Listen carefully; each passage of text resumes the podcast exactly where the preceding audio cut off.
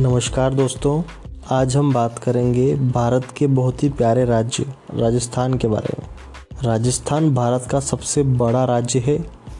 क्षेत्रफल की दृष्टि से भारत का सबसे बड़ा मरुस्थल थार मरुस्थल भी राजस्थान में ही स्थित है।